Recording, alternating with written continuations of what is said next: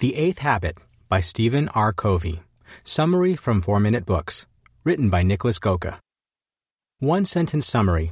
The Eighth Habit is about finding your voice and helping others discover their own. In order to thrive at work in the information age, where interdependence is more important than independence. Favorite quote from the author People simply feel better about themselves when they're good at something. Stephen R. Covey. One of the major points in Stephen R. Covey's global bestseller, The Seven Habits of Highly Effective People, was that in today's day and age, working together has become more valuable than competing with one another. Back in the industrial age, when work was mostly physical, differences in individual people's productivity were marginal, as no one man could cut 100 times more log per day than another. But now we live in the information age, where knowledge is our main skill a great programmer can indeed be a thousand times more valuable than the average one. In this 2004 addendum book, Stephen R. Covey shares with us how we can set up ourselves and others for success in the working world by cultivating the eighth habit finding your voice and inspiring others to find theirs. Here are the three lessons I've learned about it. 1. Your freedom to choose is the biggest gift you were born with. 2. Build trust by being friendly, knowing when to say sorry, and follow through on your promises. 3. Empower others by giving up control and handing them responsibility. Do you want to set yourself up for a successful career in a post industrial age world? Then let's cultivate the eighth habit together.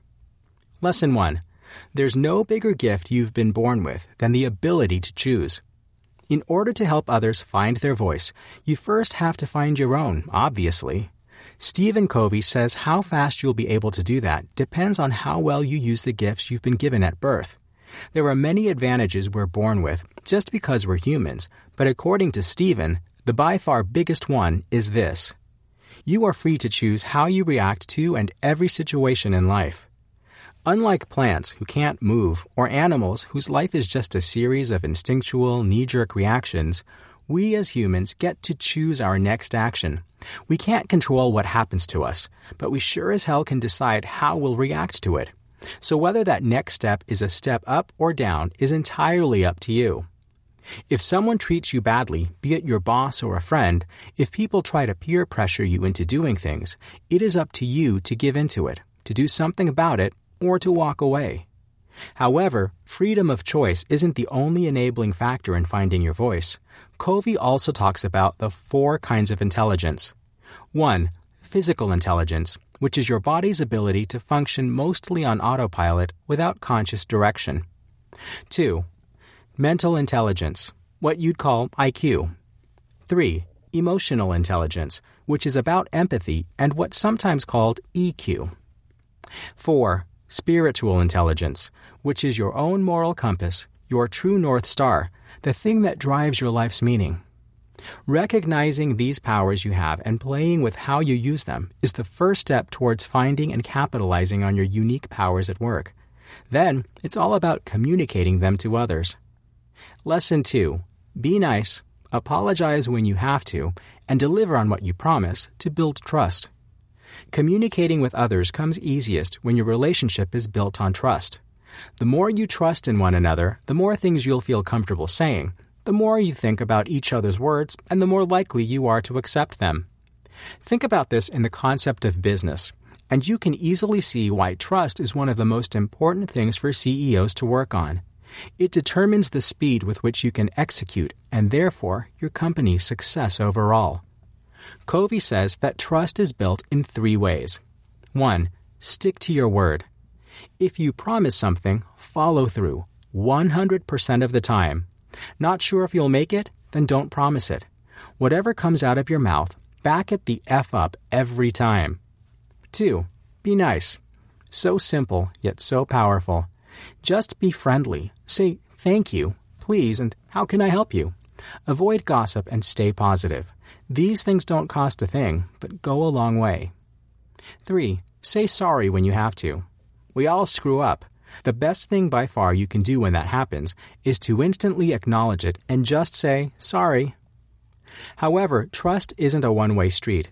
It's not just built by you being trustworthy to others, but also by you handing out trust yourself. How do you do that? Lesson 3 Give up control and hand others responsibility to empower them.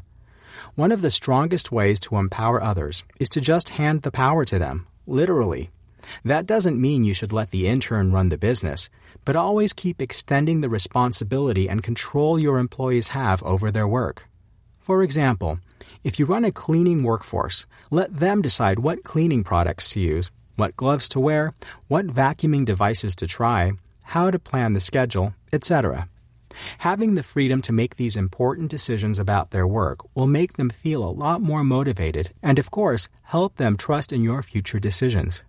By the way, this applies to friendships too. Ask your friends for help, trust them to do their part, and see how your relationship grows. The Eighth Habit Review. Mostly directed towards leaders and businesses, I think The Eighth Habit is also an important book on a personal level, especially the section about building trust, as it's become a rare commodity in our short term oriented world. A modern classic. What else can you learn from the Blinks? The four roles of a great leader. Which two word motto could change your life? How to crank up your listening skill to better deal with conflicts. What all organizations are built around and have to adjust to, whether they like it or not. Who would I recommend the Eighth Habit summary to? The 24 year old graduate who's already stuck in a job he hates but doesn't see how big his freedom to choose really is. The 47 year old supply chain manager with a very strict approach to rules and leadership and anyone who knows they often fail to deliver on what they promise.